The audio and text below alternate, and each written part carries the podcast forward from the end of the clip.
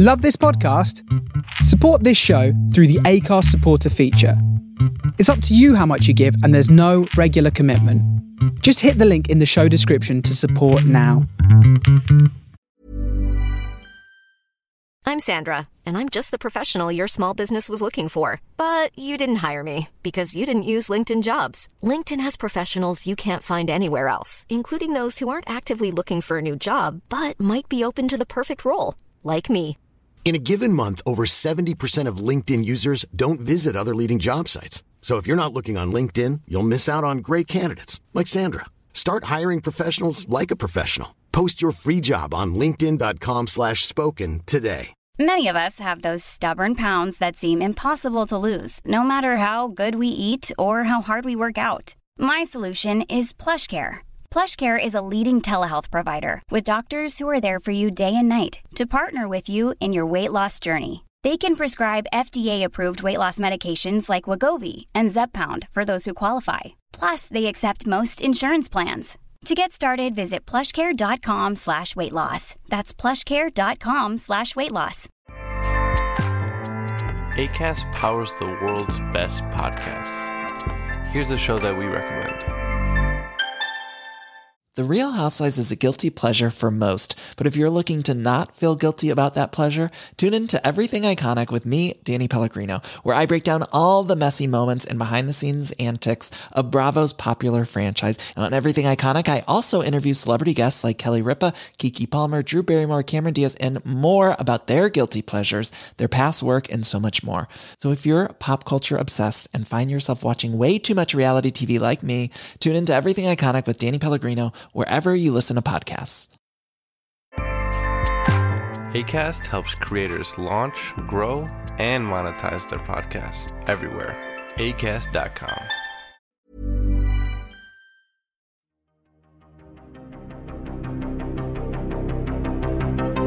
This is Writers on Film, the only podcast dedicated to books on cinema.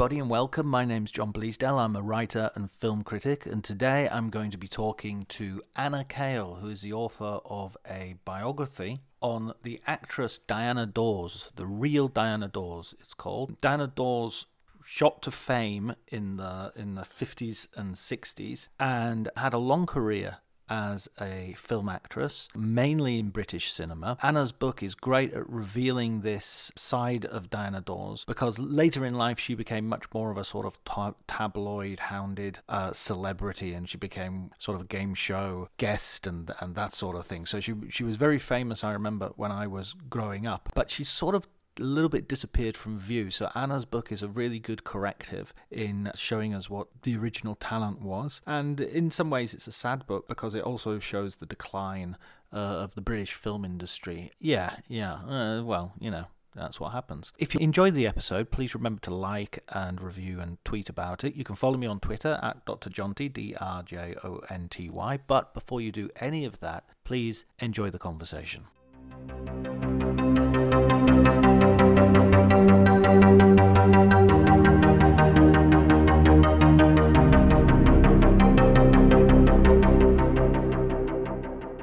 I was really interested in your book because Diana Dors is one of those people who, when I grew up, I, yeah, I'm a kid of the 70s, 80s. She was kind of omnipresent. She was really big figure in British culture, but she's sort of I don't, I don't, I'm not even sure. Is is she still that sort of? Is she still remembered in that way, or or or how? Where where does she stand now? Do you think? I think you're right. I think people of different generations have different memories of her. Um, so I'm, I'm a similar age to you, I guess, from, from what you've said. And yeah, I mean, that's how I first encountered her was as a child watching TV.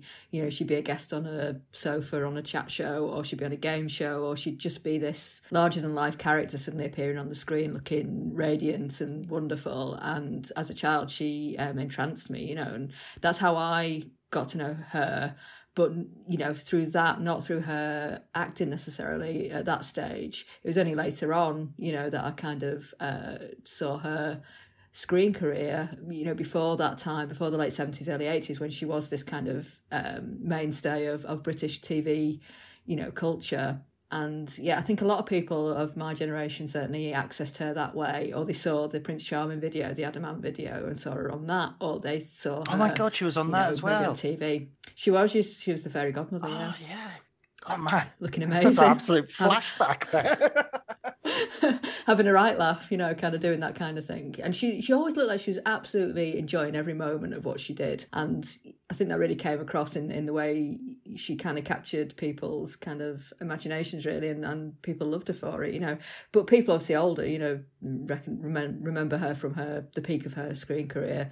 Um, I think one of the reasons I wanted to write the book was to kind of get people to recognise her as a film actor, as a star, and try and get them to kind of revisit her career, uh, look beyond the the tabloid headlines and the all the other stuff that kind of came along with her, and just see her as as, as an actor and a really fascinating person and try and get people's interest in it. You know, I talk to kind of younger film writers, uh, particularly female writers, who don't know of her or, you know, aren't really very familiar with her work. And I'm like, yeah, you, you need to look into her. You know, you need to look at her career because it's a fascinating one, which hopefully came across in the book, that kind of that combination of the, yes, of the acting, but there was the, the fame and the kind of the way that she presented herself was all part of that image. And I think it's a really interesting study of you know British film culture at the time and stardom, and you know she uh, she's a really interesting person to to to study um, from that point of view as well. The appeal of the book for me was initially sort of like this nostalgic sort of like oh I wonder yeah I I have this person in my head. I- would like to know more about her. I'd like to know what was behind this. But then, as I was reading, it was really right. There are some films here that I, I I've seen and I remember her in, and there are some films here I've never heard of that I that you know I need to put on my watch list. And it was, yeah, no, it really, I think the book really worked as a, an appreciation. And it certainly made me want to go back and, and look at some of those older, you know, movies when she was starting out. What was the first film then that you were watching and you sort of first sort of discovered her as an actress rather than as a sort of TV personality? Yeah, so it, it, was way after that, to be honest. You know, it was it was a long time after when I started studying film, um, kind of in earnest, and British film, and it was uh, Yield to the Night was you know the first film I saw her in, or really noticed her in, but purposely sought out to, to watch. Right. I really liked the the films of J. Lee Thompson, who who's the director. Uh, she worked with him a few times, and Yield to Night is an amazing film. It's an amazing piece of work. It's a really important piece of cinema, but it's also a really amazing performance by Diana Dors. And it was it was a, a performance that should have been the start of something amazing for her and wasn't. And I think that's a really interesting kind of part of her career journey as well. Is that she she should have become the star that she deserved to be and felt she deserved to be but didn't. And it's it's a really interesting kind of turning point in her career. But as as a film, it's an amazing film. As a performance, it's amazing. And I think you know whenever anyone asks me, you know, what films would I recommend? Obviously, that's top of the list. It's it's it's an amazing performance. It's not my favourite of her films. Mm. I, th- I don't think. I have a real soft spot for some of her other work in the in the fifties. The kind of the gritty British northern noir kind of stuff that she did, like um, Tread Softly Stranger is, is, is an example, where she's this amazing, beautiful woman suddenly appearing in these kind of dodgy bedsits and kind of you know industrial landscapes. And the long haul is another example of that where you know she's kind of this this gorgeous vision appearing in this kind of film about you know kind of trade routes between Glasgow and Liverpool. Just ran really random uh, subjects and random films. Um, it sounds crazy, but it's it's a period of British cinema that I think a lot of people aren't familiar with. But she is absolutely just she just lights up the screen and she's gorgeous, but her performances really lift the films. You know, she kind of she just gives this amazing. She has this amazing screen presence, and I think that really comes across in in in those films of that period. Um, so yeah, it, it as I started to, my interest grew in her as I started to watch her on screen. It, you know, it, it, it, was fascinating to watch her. Could you tell us a bit more about Yield to the Night then? What, to describe the film for us? Okay, so Yield to the Night is a rallying cry really for um, changes to the law on uh, the death penalty. So uh, J. Lee Thompson, um, he made the film, you know, as a way of kind of I guess, um, capturing people's imaginations with a story, but actually you know, would get people to think differently about how the death penalty was used. Yeah, he used kind of the film as a way to kind of do that and kind of uh, create a, a conversation uh, around it. And she plays someone who's accused of uh, a crime, who's who's guilty. Yeah, so this is the interesting thing. We know um, from the start of the film that she's guilty, what we see is so she's awaiting the death penalty. She she's she's in um, solitary confinement, awaiting the, the news about her appeal against her, her her sentence. We see her recounting how she got there. So through the film, the story builds about her and her uh, former boyfriend and a woman who her boyfriend was involved with, and how she came to um, to be found guilty of murder. And it's really interesting. You know, we're not trying to establish her guilt, but we're looking at her as a person and the the motivations, I guess, and the, the, the story around how people can come into those situations. There's no judgment there in that sense of we know she's guilty, we know that she she killed someone, but where what what J. Lee Thompson does is he tries to kind of create this this conversation around well you know what would you do in that situation? You know what what would you um what you what would you have done you know differently? And it's kind of yeah it's a kind of fascinating way to kind of yeah kind of build that picture of someone. You know nobody's kind of whiter than white you know it's kind of it's, it's just really interesting the way Diana Dors plays the character as well how she kind of it's a real kind she you know she looks very different obviously to to previous roles you know, she, her hair is kind of scraped back. She's got no makeup on, and we're seeing this this kind of unraveling of her as a character as she recounts her story and is facing the you know the her fate, and kind of recounting this to the women guards in the prison.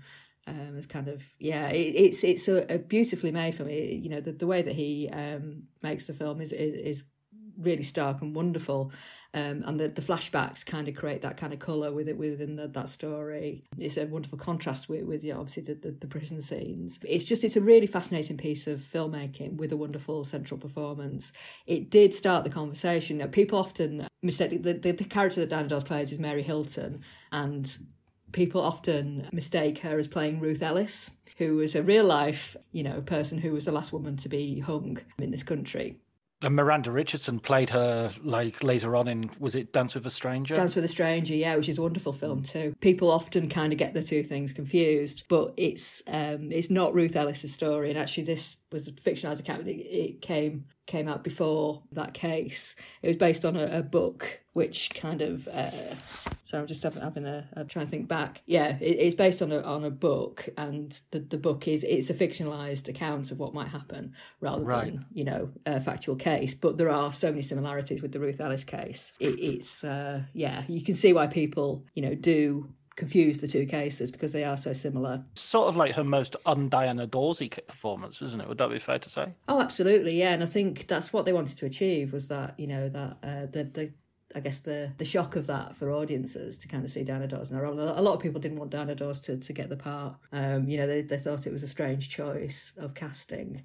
Um, but J. Lee Thompson worked with her previously. You know, kind of they'd established a good working relationship, and he wanted her for this role. Joan Henry, um, who wrote the the screenplay, it was based on her novel. She'd spent time in prison herself. She's a really interesting character herself. And she she and Diana Dors and, and J. Lee Thompson, so they build this, you know, fascinating character and fascinating way of telling this story. It's yeah, really powerful. It's very understated, but it's, it's incredibly powerful. A powerful storytelling. It, it, got people thinking. It got you know the, the case debated in Parliament. You know, and there were some um, changes made to the laws, and which kind of set the scene for later changes further down the line, and the death penalty ending. So it, it did what they wanted. You know, it started that conversation. Going back a little bit to to sort of your own journey towards Diana Dors and your own journey to sort of writing a book about her. What, what's your history in terms of you know you said you, you were studying film? You say uh, I have studied film, yeah, uh, just for for pleasure, not for kind of you know I'm not a, a film academic, I'm not a film scholar.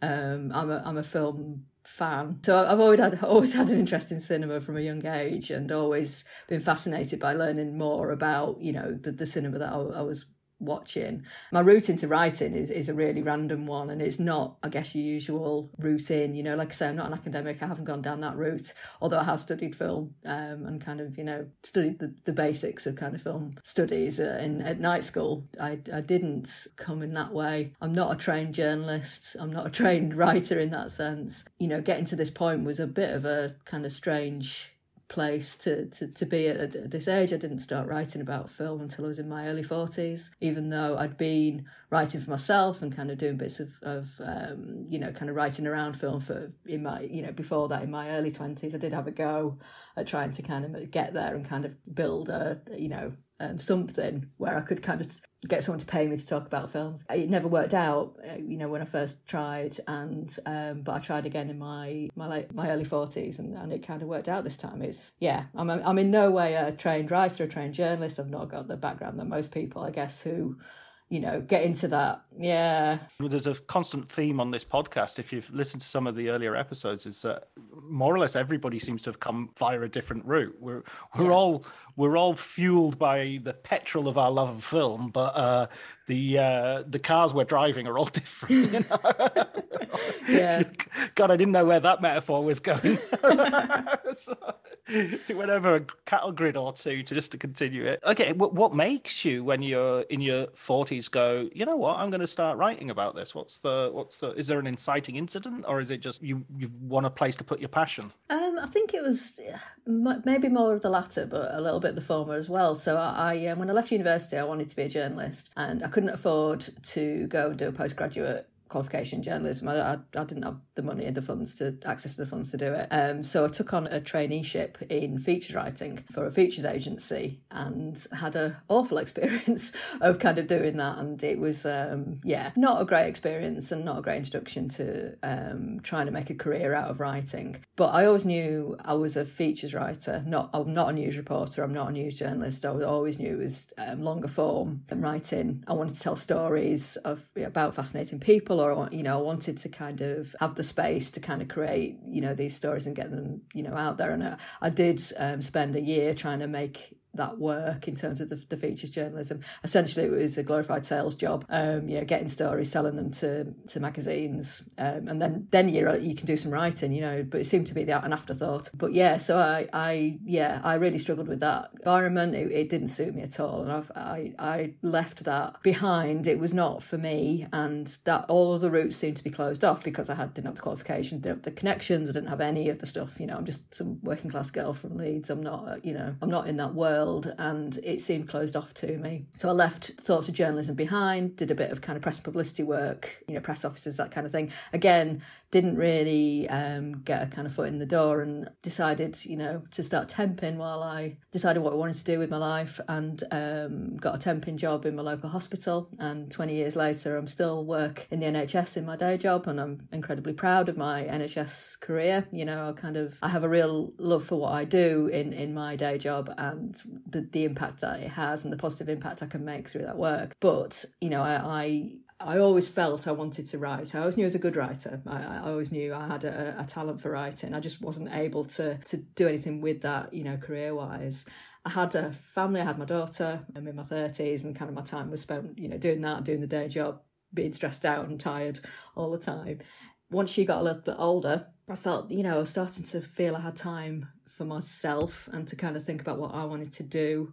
I felt there was something missing that I needed, you know, just for my own uh, self worth and kind of confidence. My daughter had a condition called selective mutism, which is an anxiety related disorder, which means that she wasn't able to, to talk to, to people um, outside of the immediate family. I started documenting our journey as a family through that, and I started a blog, and it was a really helpful thing for me to do to kind of get my feelings out there, you know, kind of start writing them down and, and, sharing that with other people. Because if we were going through it, other people were too. You know, it's kind of I couldn't find the information we needed. I knew that other people would be in the same boat, and I, I started a, a, regular blog talking about her progress with selective mutism and how how we kind of got there as a family in terms of uh, turning that around for her and I just kept writing. you know, she um, she started talking, you know, and she kind of she started to make real progress with that. My blog turned started to turn into kind of a wider subject area and other things. You know, I just kept writing every month. I made sure I wrote a blog post, and mm. I just kept going with it. And yeah, and then one day I just kind of thought, well, you know, I enjoy writing and I want to to do more with it. Um, I was 41. I just got back from a, a, trip to Australia with my daughter and I'd seen how brave and wonderful she'd been, you know, kind of taking what for her were really, you know, difficult steps in terms of kind of her confidence and her social, you know, kind of social skills. And I thought, you know, if she can do that, I can do that too. You know, when I get back, I'm going to mm. do, I'm going to see what I can do with this. So when I got back, I contacted um, a website that ran in uh, in Leeds, kind of looking at culture. I knew that's kind of the area I wanted to to write on. I wanted to write on culture, um, film, TV, whatever it was. It was just something around that space. So I contacted the editor and said, "Are you looking for writers?" And he said, "Oh, I know you. You, write that blog about your daughter. Yeah, we'd love you to have you have you um, as a writer." And the next thing I know, I'm writing for them and uh, writing, you know, regular pieces on, you know, theatre reviews, uh, film reviews, interviews. I found I really love interviewing people. So I did a lot of that. I did a lot of kind of interviews with celebrities and, you know, anyone who had anything new coming out in the area, you know, they obviously they wanted to promote it. So I did a lot of interviewing and really kind of built up my writing skills and kind of, yeah, I just did it. You know, it did, that was the only way I could kind of build that skill set was to just get on and do it and yeah kind of progress from there and uh, maybe not even a year later i don't think i had my first piece published in a film magazine again i responded to a tweet and that, that's how i kind of got that gig. Um, and yeah, it kind of just snowballed from there. And it was only less than two years between starting, you know, making that initial connection and asking, you know, do you want writers to to me, you know, signing the, the book deal um, to, to write the Diana Dors book. So it was a very quick turnaround. I was very surprised. I wasn't expecting to, to be writing a book at any point, never mind you know, just kind of a you know year or so into into starting writing again. Um, so it was a bit of a whirlwind journey, but you know, obviously I was doing something right. I think that's an important lesson because I think I think from the outside, the world of film writing, the world of criticism, world of journalism can seem very very closed. But I think some of those invisible walls just aren't there. I think a lot of it is internalized. I think a lot, uh, you know, I I have a similar background to you started relatively late and it was really quick because ultimately you know if if you're good at it you know people look people kind of want it and absolutely. Yeah absolutely. I'm, I'm a good writer. I'm reliable. Exactly. Respect deadlines. Respect deadlines respect word count. Absolutely. I'm always on word count. I'm always on time. And i write a good pitch. You know i can pitch a, a good uh, you know idea to someone but I, I have because i have the i guess the life experience i, I think it brings something different to it and a, maybe a calmness and a kind of you know I'm, I'm not a full-time writer either mm. you know I have that opportunity to um to take my time and not go for every opportunity that comes along. I go for the right opportunities for me, and, and as a writer, I think about what I can bring to it. Well, what what can I do, you know, in that space? I'm not trying to write um, reviews of Marvel films and kind of you know do do all the stuff that everybody else is trying to do. I wanted to do something mm. different, and I think you know I'm lucky. Sometimes I think I'm lucky because I have a day job and a life outside of writing, um, that I can take my time and, and make sure, you know, this is something that I can bring value to when I do pitch something or kind of, you know, write something. Other times I think it's a bit of a kind of millstone around my neck because I, I'm not able to take opportunities you know i can't you know just drop everything and you know suddenly go to london and you know go on an, an internship or do any you know a lot of the opportunities yeah. are closed off to me because i am older and i have responsibilities but equally you know the swings and roundabouts with all that i think but yeah i i, I guess I, I feel different sometimes to the people that I'm competing with, but it doesn't feel like a competition because I think I'm, I'm doing something quite different. So actually, you know, I leave other people to do what they do and what they do really well. And I just kind of focus on the things that I think I know about that I can bring some some interesting um, kind of angle to, or you know, kind of um, an interesting way of thinking about things. And yeah, it, it seems to have worked for me, you know, so far. Built some great connections with people, and it's been yeah, it's been a lovely experience to be able to kind of get my words out there. Um, it's been it's been lovely. I, I like what you said as well about it's not really a competition. I think that's another moment that for me was a sort of Damascus like moment where I just thought, no, it's you know, I, I'm not competing with people because you know there's enough out there if if you know where to go. And and as you say you, you're you're presenting everyone's presenting something a little bit different. So you know it's it's never like for like. And I, I try not to be some people could be a little bit possessive with say email addresses of editors and things. And it, and someone told me uh, well actually i'll tell you who told me. It was kaleem aftab told me on uh, who's who was mm, on the podcast yeah. he told me uh, it's you've got to make a decision either you're, you're going to be generous and you're going to give you know help people out and it'll come round to you. The karma will come round, or you're going to be territorial and you you it might work, it might not, but you're not going to be as happy, you know. And uh, wise words from Kaleem. Oh, absolutely. Yeah, no, I'm definitely the um, the former. I'm I'm very generous with my um, my yeah contacts and kind of helping other people as well. You know, I, have been given the opportunity to climb a ladder, even if it's just a few rungs of it, and I'm not going to take the ladder up with me. I'm going to keep it down there for other people to follow. I, I, I want other people to feel inspired. You know, if I can do it and do it around a day job and childcare and you know all the other stuff that comes with with life, other people can do it too. And I don't want people to feel it's closed off to them like I did feel it was when I, when I started when I tried in my 20s to kind of do this it felt so closed off I felt mm. um, so um, lonely in the kind of the world of trying to to make an impact and it was that thing of people wouldn't help me I couldn't access any information and I could just couldn't get there, you know? And it's kind of, I don't want that to be the experience for other people. If I can do something, even if it's just saying, oh, here's a, an email address of someone or have a look at this person on twitter they're, they're, they're doing some you know some stuff yeah then i want to do that. I want to help other people to think that they can feel empowered to, to do something too. By the way you said at the very uh, earlier on a little bit an answer back i think. You said you really enjoyed interviewing people. Yeah yeah. Yeah what uh, what's your secret Well, I think again, it's life experience. It's about um, being able to have a good conversation with someone and um, have an empathetic conversation. I think uh, in my day job, I um, I work with people. I manage a lot of people, and I I you know do recruitment and I do lots of um, stuff related to that and people's personal development and career development, that kind of thing. I've done career coaching and, and all sorts of that aspect of things and that aspect of life, I think, and having some life experience makes me a good interviewer. Um, I found it's it's it's a skill that it works in that environment. It equally works when talking to someone about their latest film or music or whatever it is. And I've met some fascinating people and I've heard some fascinating stories that way. Um, and yeah, just kind of spotting the kind of the um, the things that make it an interesting journey or you know I, I just i do enjoy it you know I, I know a lot of people don't enjoy interviewing I, I understand that but for me i just love hearing people talking about you know how they got into you know like like this conversation we're having you know sharing their, their those stories about well how did you get into this? And you know you find there's some lovely stuff that people can relate to that kind of comes out of that. And yeah i, I do i do enjoy doing that. I, I um i don't enjoy you know typing it up necessarily and kind of you know hearing myself back on the uh, the dictaphone.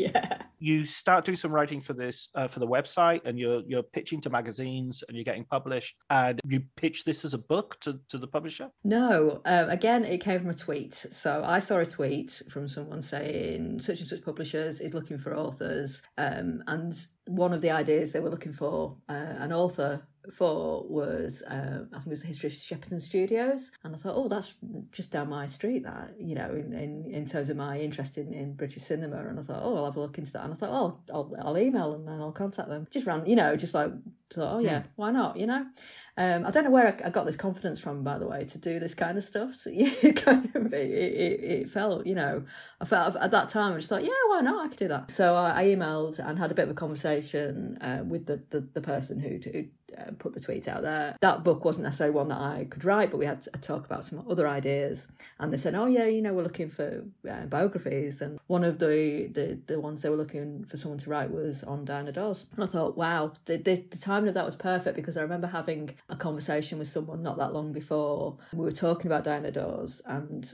I was saying I would love to read a really good biography of her, one that kind of cuts through all the, you know, the, the usual stuff, the usual focus, which I'm sure we'll, we'll get onto in terms of, you know, her and her career. One written by a woman, not by a middle aged man. You know, I really want to kind of, I'd love to read that book, I, I, but I can't find one. And then so the opportunity came up for me to write it. I thought, well, I've got to write this book because it's the book I want to read. And I'm sure other people would want to read it too.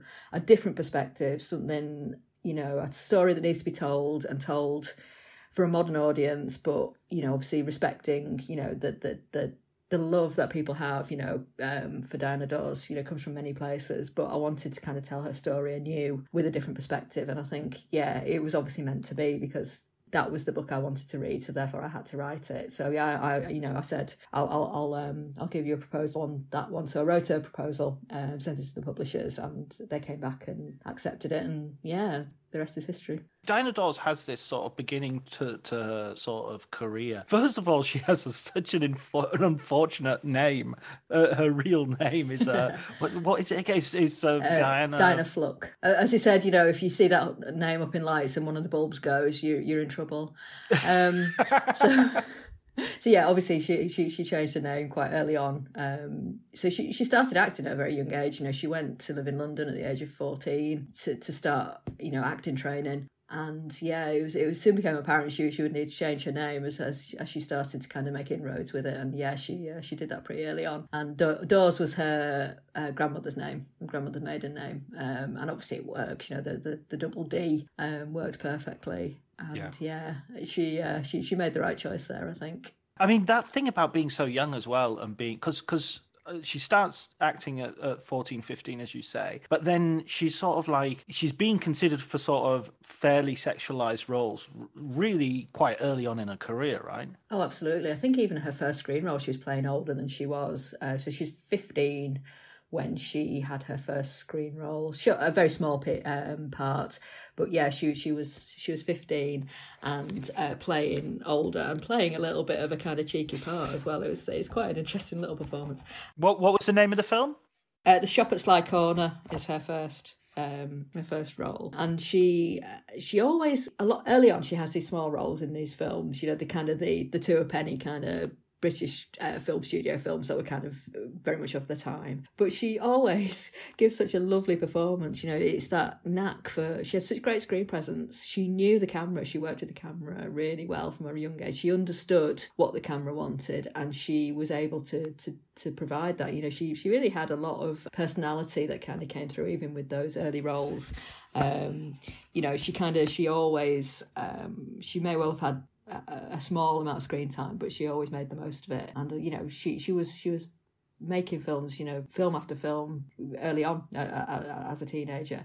I think she was told she, she was told to um, to say she was older than she was, but um, yeah, she she was um, yeah from a young age performing on screen regularly.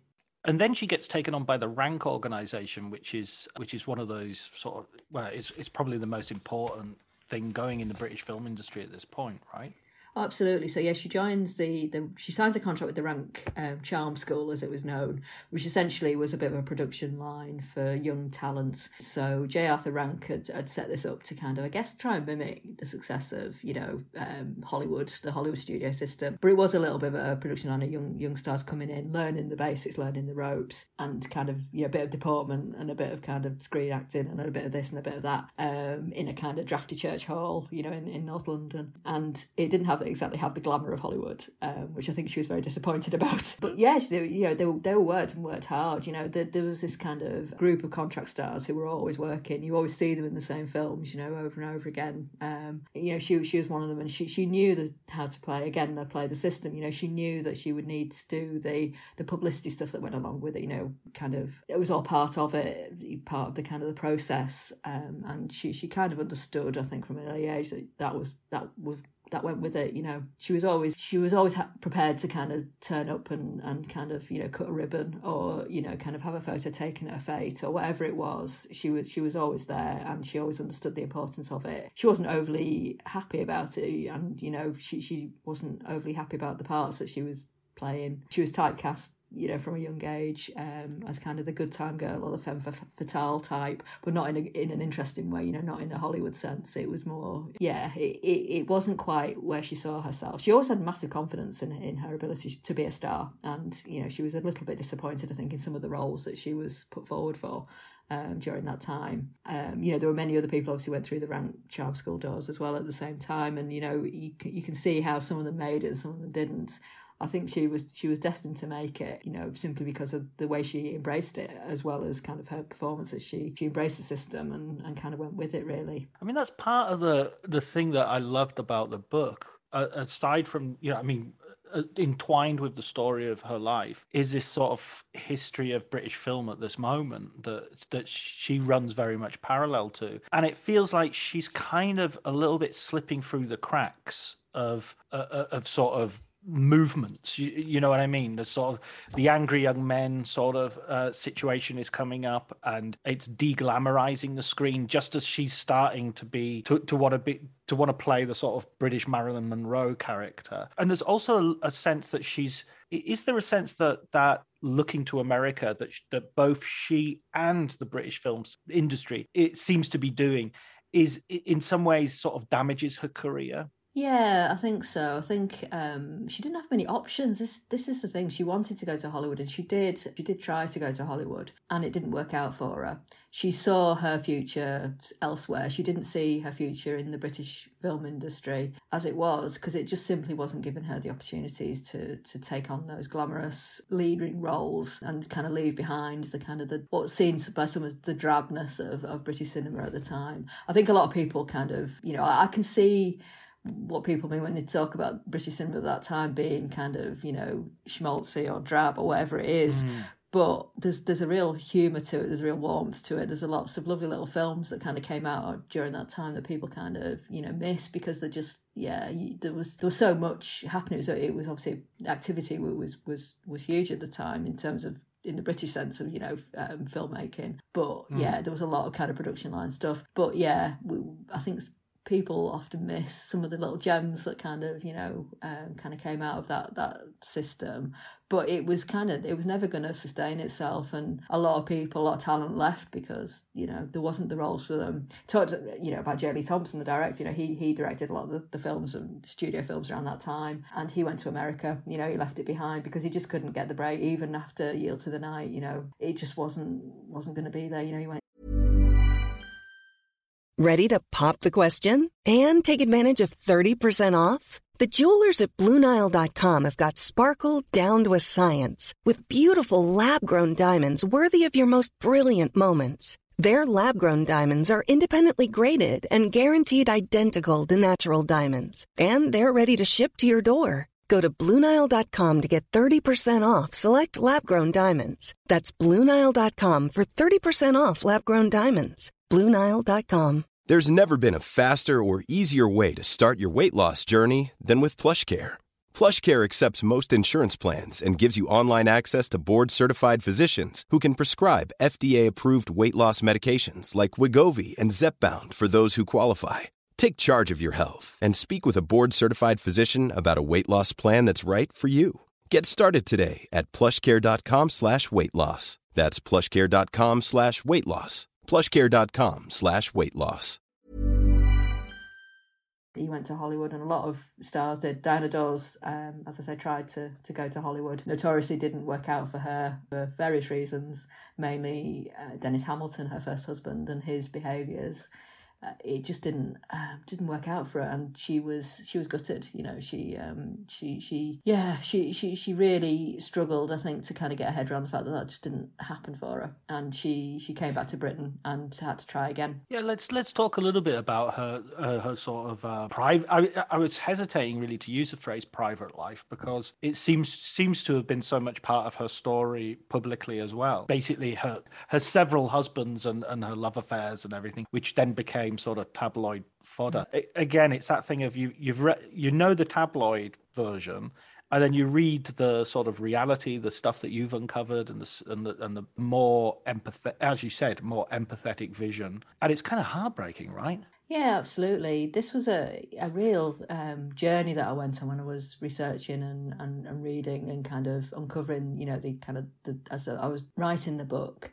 it was a real yeah there was real heartbreaking moments in in the journey. It was a real was a real journey for her you know her life journey and her career journey kind of intertwined all through the the writing of the book. And yeah you can see she made some bad decisions you know she's not i don't you know i think she would freely admit that she she made those bad decisions. It wasn't all you know kind of uh, in the stars or you know her fate was kind of in the hands of other people.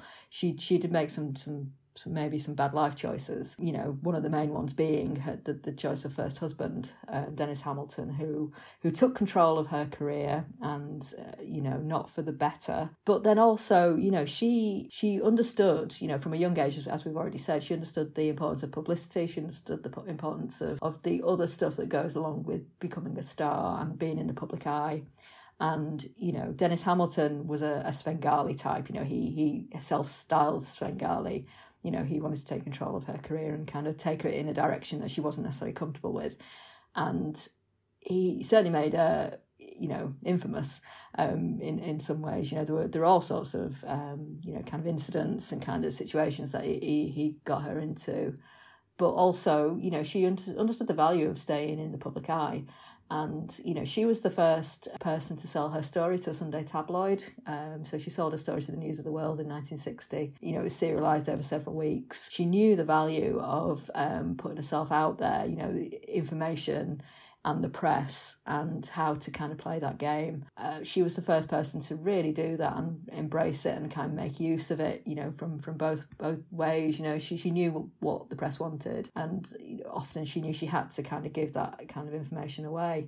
Often it was for money. You know, she she was always struggling. You know, she was the one who went out and earned. You know, all, all three of her husbands were, you know, not exactly able to support her. She was always the one going out and working, and, and that was something that really came across when writing the book was that um, that work ethic you know she was a grafter she she had to keep working when things weren't working out she would go and do cabaret or she'd go and do at some one stage the working man's club circuit just to keep working, to keep the money coming in, keep the bills paid, and you know, get, uh, lived a lifestyle she become you know accustomed, accustomed to, or her husband's become accustomed to, and she just kept going. You know, the, the the kind of that thing of you know dusting yourself down, picking yourself back up again, and going again. The number of times she she she had to do that um, was quite astounding. I, I I hadn't been aware of just how how much she she'd had to do that through her career, um, particularly into the sixties, kind of the seventies, and then yeah, just kind of just trying things and doing things, just taking those chances and risks, and that maybe other actors wouldn't do.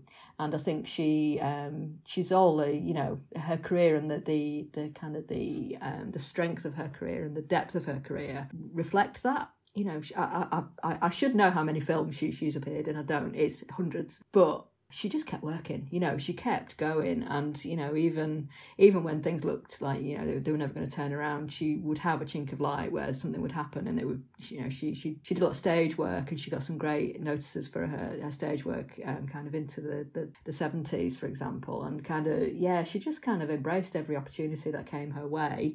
Sometimes she took the wrong opportunity and then her career would kind of go on a different path potentially you know, you, you do wonder what could have been if she'd maybe made different decisions. But yeah, her her private life and her career are intertwined at, at all stages, and there was no getting away from that when writing the book. I had to to take the journey as, as one in a way. You know, I couldn't separate the two things out because they, they, they completely influenced each other. And, you know, that part of her life had to be part of the the book you know the the personal life the, the the stuff that people are focused on in terms of the you know, kind of some of the more uh, sordid elements of, of her personal life, particularly early on with Dennis Hamilton. You know, that had to be there, it had to be there in the book.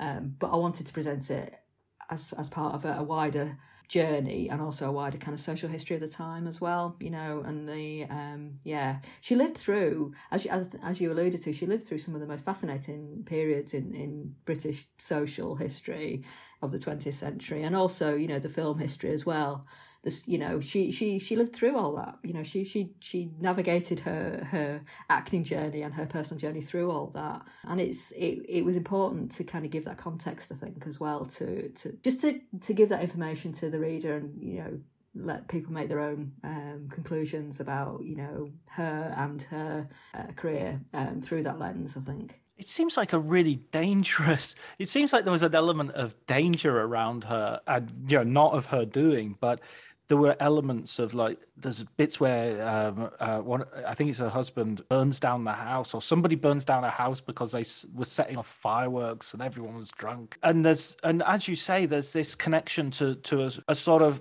maybe a, a, a shadier side of the of the late the 50s and 60s where you have I think you referred to the Profumo affair and the, the Christine Keeler and that sort of stuff. And that's all sort of happening around about the same time right Yeah, no, it is, and uh, yeah, she kind of like you say, her journey kind of interacts with and kind of intersects with, with lots of different elements that you know kind of come to the fore in in later years in terms of yeah that kind of political and social changing landscape. I think you know particularly into the sixties and and beyond. You know, she yeah she seemed to be on the periphery of, of of all of these things. There were connections there. You know, if I'd had more opportunity to kind of delve into that, you know, it it would have been interesting to kind of um, tease that out a little bit more. But yeah, it she was she was mixed in slightly dodgy circles, you know, particularly through her husband, uh, through Dennis Hamilton and his dodgy mates, and you know, you know, she kind of yeah, she she was kind of you know on the on the periphery of, of a lot of interesting situations and and interesting characters. There's like sex parties going on, and there's uh,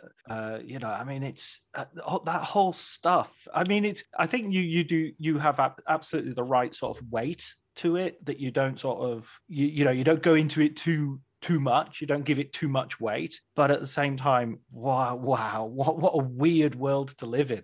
Oh, absolutely. Yeah. As I say, I had to cover that stuff. You know, it was part of her and her mm. journey. And yeah, you know, the six parties were a, a big part of that. Um, they were well known um, in, in certain circles, her and her husband, for their, the parties that they threw um, with you know two way mirrors and you know kind of staging areas and encouraging men and women to kind of go off and and um, perform, apparently unaware that they were being watched and and that kind of thing. It was very clear that she she was never involved herself. No one ever, from my reading and and speaking to to people, she was never involved herself, but she obviously knew about it in her she she wrote a lot herself and i think that's one thing I, I, would mention is that she was a great writer herself. She wrote a lot of books during that time. You know she again she knew the power of kind of getting her you know, stuff out there and her opinions out there. She wrote her first autobiography in 1960 you know she was still very young. Mm. she uh, she wrote numerous books through the 60s and 70s and into the 80s including a second autobiography as well in, in 1980 i think it came out.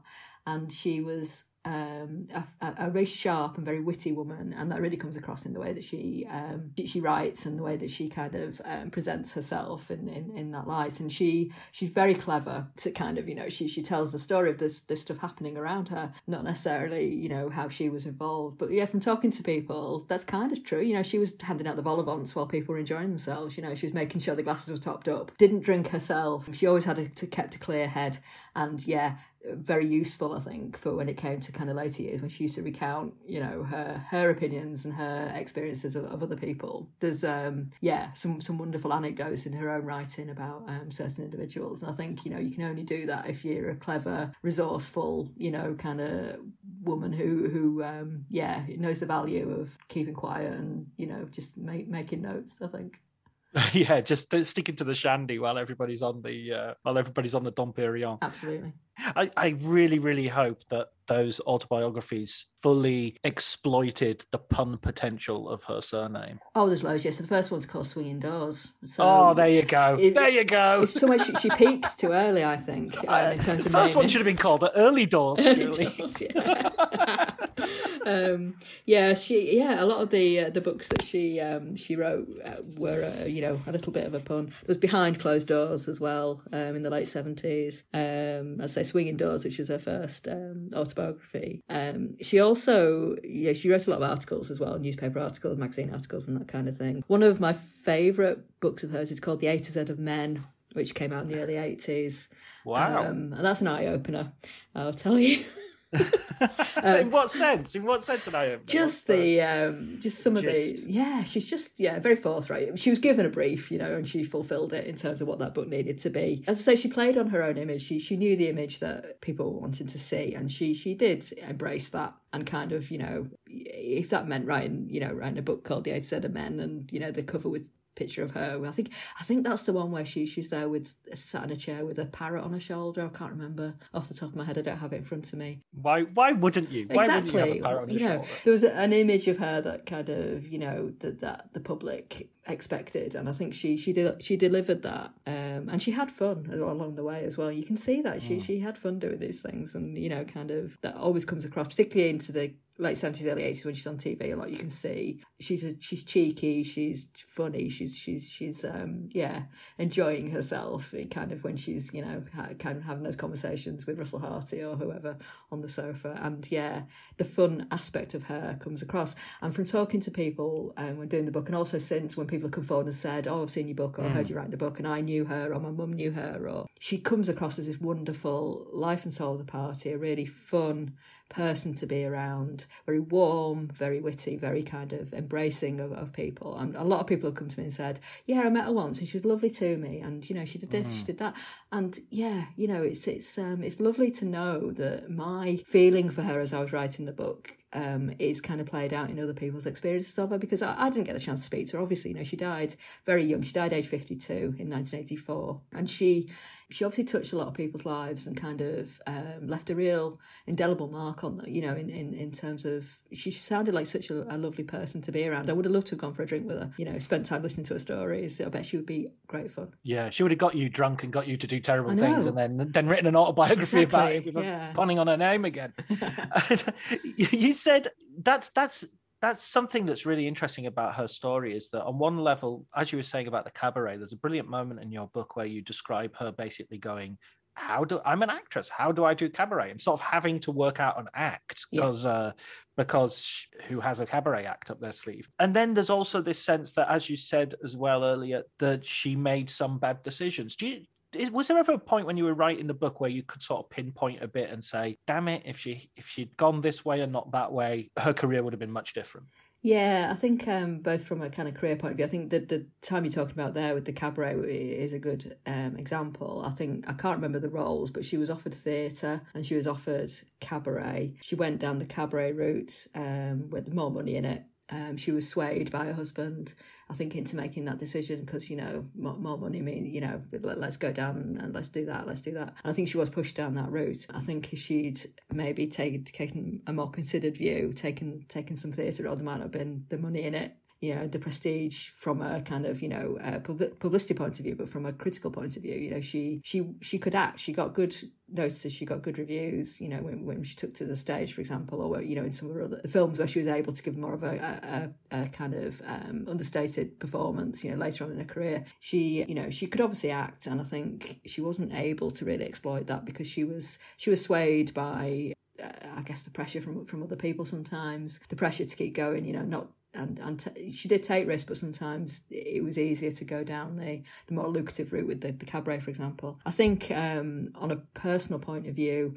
Um, I, I won't spoil it for people because I want people to read the book. But there's one love affair early on, which I think she. I just wish she'd been able to um, to build a relationship with that person, I think her career and her personal life would have taken a very different turn, and she wouldn't necessarily have had the the ups and downs and the real heartbreak um, of of those relationships, those personal relationships that she went on to kind of yeah just you know a victim of, of, of kind of you know other people's um decisions in terms of her her personal life. If she'd gone yeah i, I just wish she, she'd she'd followed her heart um a little bit earlier on and um, i think things would have been very different both on a career and, and a uh, personal point of view I was also thinking about this as I was reading it. I was trying to think of sort of like equivalent actresses of that era who who who went from Britain, and I can think of ones from earlier. Maybe maybe Joan Collins would be one from from around about the same time. yeah she knew joan collins as well uh, diana dors she, her her um her agent at one stage was Diana Diana Dors' agent at one stage was Joan and Jackie Collins' dad. I'm sure I'm sure he was her agent at one point. Um, so yeah, she she knew she knew Joan Collins. Yeah, that's I think it's a good example. A little bit later on, I think, than Diana Dors. I think with Joan Collins. Uh, but yeah, again, she she did go. She made the, the leap, didn't she, from you know from the, the kind of the, the British film studio system to to, to Hollywood. Um, yeah, there are few. There's very few examples I think of, of any you know personally that I can think of who who who tried it and succeeded. I mean, you can think of them earlier. There's sort of like people like Vivien Leigh, Yeah, and you know, there are people Claire Trevor, sort of. You know, I can think of sort of the black and white movies Mm. from a little bit five, ten years earlier, perhaps. I, I just keep thinking of Diana Dors as almost this transitional figure who's who's just not quite. She's just one. You know, she's either a little bit too far ahead or she's a little bit too far behind to to really catch the wave. You know. Yeah, yeah. because even in terms of like the attitudes to sex that you were talking we were talking about earlier you know she ends up doing uh adv- you know it's she doesn't even do confessions films she does the sort of cheap knockoff of the of the confessions films and it's that what were they called? Adventures of a Private Eye. Yeah, Adventures of a Taxi Driver, Adventures of yeah, it was the Adventures of series. Like any actor of, of that time, she had no choice. You know, no, everybody was having to do those films in the seventies because there was nothing else to do. You know, she she had to ride that wave because what else would she be doing? You know, the, the, there were no other roles. She she would get script after script, which was the, essentially the same thing. And it's the, the choice just wasn't there in Britain. The seventies cinema in Britain was awful you know, from that point of view, yes, there was some, um, you know, kind of, there was some interesting work being created, but generally, you know, you didn't have much to choose from either as a cinema goer or as an actor. You know, you you, you had to kind of go with what was, it was sitcom um, spin offs. It, it was. And they were always going to Spain. Yeah. Always, it was always like, are you being served in Spain or, you know, uh, yeah. on the buses in Spain? Oh, absolutely. Yeah. It was in a dire, dire situation. There was horror. You know, horror was obviously had its critical acclaim and, you know, was an industry in itself in, in Britain of, that period. And she did horror films as well. She had a, a, a career, she embraced that side of things too.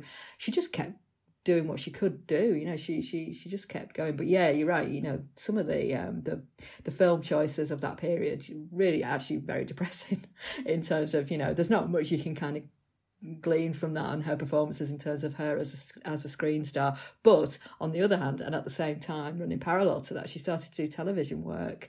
You know, she'd done a little bit in the 60s and, and, and uh, elements earlier on but in the 70s she started doing some really in- interesting work you know on on the small screen. And i think i always wonder if she'd lived longer and hadn't died at such an early age what she would have gone on to do. You know where would her career have taken her? I think she was starting to gain the respect as an actor you know later on because once she was able to embrace those character roles and take on those more um, interesting interesting roles in more interesting work she was able to kind of show and demonstrate her acting skills and not having to rely on this image that would kind of created around her when she was able to shed that. She did some great, so she did some comedy. You know, she did Queenie's Castle, which is a wonderful, wonderful sitcom from 1970. She did, um, you know, episodes of Minder. She did all sorts of things through the 70s, which people do remember and, and loved her performances in. She could have gone on, I think, to, to have a wonderful um, small screen career in, in, in the UK.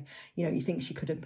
I, I envisaged her doing like a Lynda La Plante drama in the mid 90s, you know, or something like that, and being this wonderful character actor, which I think she, she was showing the signs of kind of wanting to go on that journey actually as an actor. I think she was starting to really kind of see her her kind of future in, in that space because, again, film, you know, wasn't necessarily this kind of this option for her necessarily. I think she could have gone on to do some wonderful, wonderful things um, had had she lived longer. And she was a good, as well as being a good talk show guest. She there, there was a, a, couple of attempts for her to be a talk show host, sort of like a proto Oprah. Yeah, she she did a, a couple of um, stints. One which I've not seen, that I don't think there's any footage still exists of it was a a, a, a pilot for a program called Paws for Dors, which was which was a, a pet chat show. Um, yes.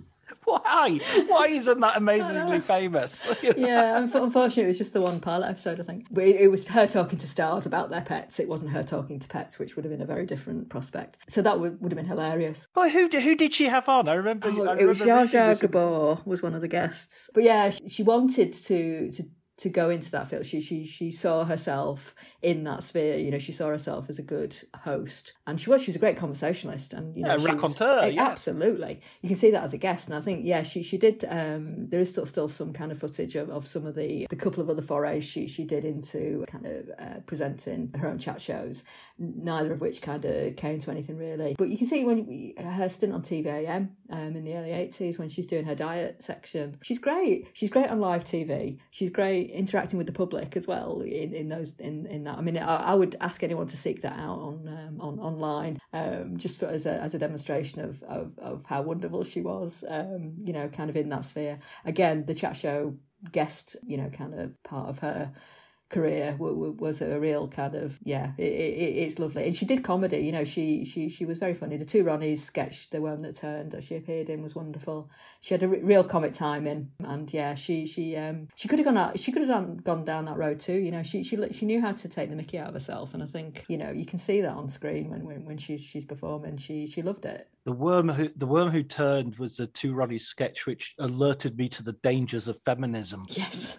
Oh, honestly, honestly, you need to, yeah, people need to to have a look at that again. It's wonderful. She she was great. And again, you know, that's as as I got. I think the proof of how good your book is is that as you get to the end of the book, I, I felt really sad. I was really like, because I was sort of thinking, okay, I remember her. But then, then she disappeared. What happened? And of course, she died very young. She was diagnosed with cancer, and she uh, and and it was very quick in the end, I think. And it's so it's so yeah. There's a real sense of this this person hadn't finished. She was uh, she had an ongoing career, and there was another chapter to be written, perhaps. Absolutely, you know, fifty two is no age, is it? To to to um, no. for your life to end, and she yeah, it was. Um, such a tragedy and she yeah she had so much more to give both as as an actor but also as you know as a mother. You know she left behind a, a, a young son. She had uh, her two older sons were, were in america. You know she she had she had so much more to give and i think yeah it was a real loss. I think people at the time really felt that loss. I think the the way that it, the, the tabloid aspect and the tabloid interest in her i think it's really interesting. You know that was there at the time. So you see that through her career that kind of tabloidy kind of attention. When she died um, again, there was all that kind of stuff around and particularly obviously her third husband, Alan Lake, who she she uh, you know she loved him you can see how much they loved each other. It was it was a good, strong, um, loving relationship. That third marriage. He had his issues, mm. and you know he again came to his story is a tragic one too. Uh, again, I won't go in, go into what happened, but you know there was a lot of tabloid speculation at the time about it. And, you know, you're thinking just stop. You know, just just leave the family alone. Again, when I was when I was writing the book, and when um, obviously people were hearing that the book was coming out, I did have people contact me from newspapers, um, one in the Goss, one in to know have you got any new what, what what's you know any any kind of new gossip you know what's the new kind of stuff you've got in there all the kind of intrigue around her personal life again was coming to the fore in terms of people wanted they, they weren't interested in necessarily covering it if there wasn't anything salacious in there and, and anything new, any new dirt. And I think there's always going to be that focus on her. That's always going to be there. I don't, I, I you know, it, I, I, tried to wade through it. I tried to kind of pull it all apart and build it back up again. You know, put the pieces of the jigsaw together. That stuff is still there, you know, as part of her and her journey. And it's it's a shame that that always seems to be the focus. Even now, you know, forty years on from when she died, nearly, you know, people still have that kind of interest in her the salacious aspects of her life rather than looking at her as a as an individual as a as a woman navigating you know the kind of the, change of the 20th century. And as as a screen star you know it's it's it's such a shame that that will always be there um, hopefully but with the book I've managed to add another layer of interest another layer of kind of context so that people can kind of view her story anew or maybe revisit it and think, oh, actually, yeah, I, I, I know something. I know that a little bit differently now. I understand that a little bit more. If I can do that and get people to kind of think about her in a little bit of a different way, then I've kind of achieved what I want to achieve, I think. Yeah, and let's remind people that the if they want to go and find some Diana Dors sort of film performances uh, away from the the of, to, to, remind everybody of you know why why she she was great talented actress. The Long Haul was one you mentioned. Uh, Tread so- Tread Softly Stranger was another. Yeah, so Tread Soft- Softly Stranger and The Long Haul are um, of, of a type, I would say, of, of, of British film of the fifties, and are really worth worth seeking out. The Weak and the Wicked is, a, another one she did with J. Lee Thompson, who did uh, who directed Yield to the Night. It's a really interesting film. She's it's part of more of an ensemble cast, um, but she gives a fantastic performance in that as well. I have a real soft spot for some of her mid fifties work. So Value for Money, which is another film from 1955, which is a kind of a, a frothy, I guess you call it a rom com um, in, in today's context. Really lovely little film. There's there's lots of films like that where she gives a lovely performance in what's a very sweet, um, understated film you could go down the road watching Passport to Shame.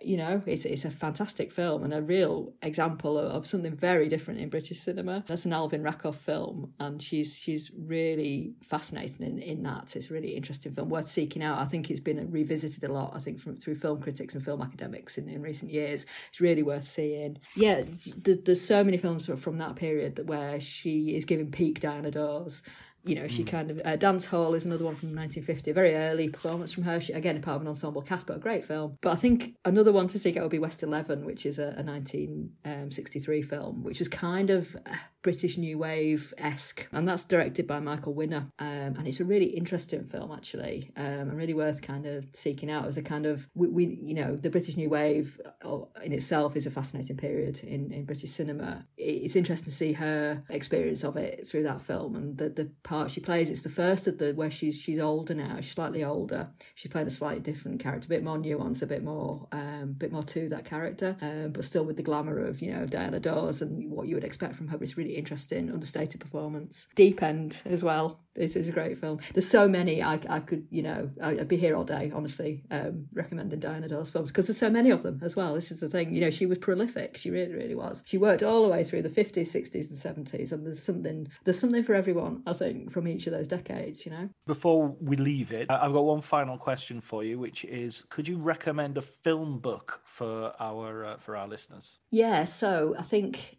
the one that I would recommend would be Matthew Sweet's Shepperton Babylon, which is um, his book about the history of the British film industry and the British studio system. It's a fascinating read, it's an entertaining read, but it's a really accessible read.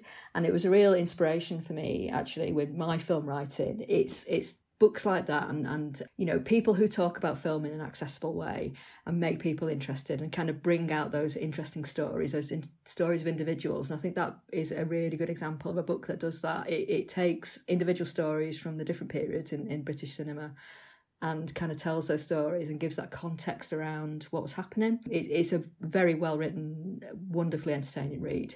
Um, so absolutely, that that would be my recommendation. Brilliant, excellent. I'm going to put that on my list and see if I can find Matthew Sweet's email address at the same time.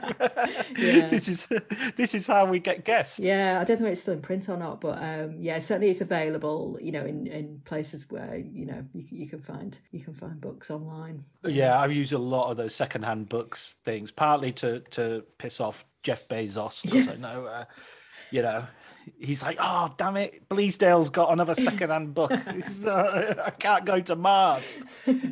It's so great talking to you, Anna. I really appreciate you spending the time, and I really appreciate your book on Diana Dors. It made me, you know, it made me absolutely look at somebody I thought I knew in a totally different way, and I've got a lot of these films now on my watch list, so I'm hopefully going to rediscover bits of British cinema as well as another side of Diana Dors.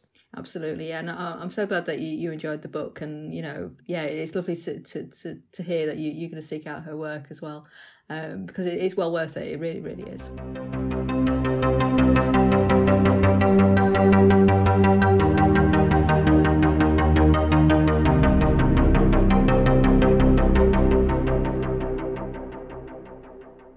That was my conversation with Anna Cale about her book, The Real Diana Dors, which is available everywhere just in time for Christmas. Anna's recommended book was uh, Shepperton Babylon by Matthew Sweet. So um, that's gone on my list, my Christmas wish list. All that remains now really is for me to thank Elliot Atkins for the music, Ali Harwood for the artwork. Uh, I hope you're enjoying these podcasts. If you are, please remember to tell everybody you know who might be interested and we can continue these conversations far, far, far into the future. Okay, thanks everybody for listening, and until the next time, please take care.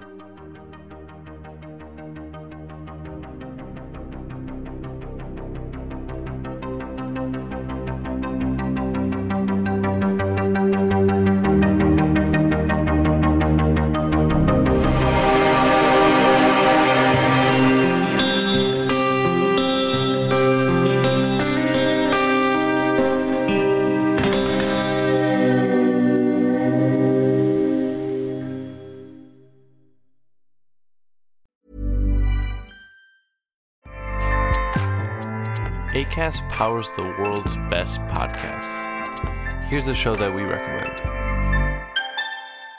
The Real Housewives is a guilty pleasure for most, but if you're looking to not feel guilty about that pleasure, tune in to Everything Iconic with me, Danny Pellegrino, where I break down all the messy moments and behind the scenes antics of Bravo's popular franchise. And on Everything Iconic, I also interview celebrity guests like Kelly Ripa, Keke Palmer, Drew Barrymore, Cameron Diaz, and more about their guilty pleasures, their past work, and so much more. So if you're pop culture obsessed and find yourself watching way too much reality TV like me, tune in to Everything Iconic with Danny Pellegrino wherever you listen to podcasts. ACAST helps creators launch, grow, and monetize their podcasts everywhere. ACAST.com.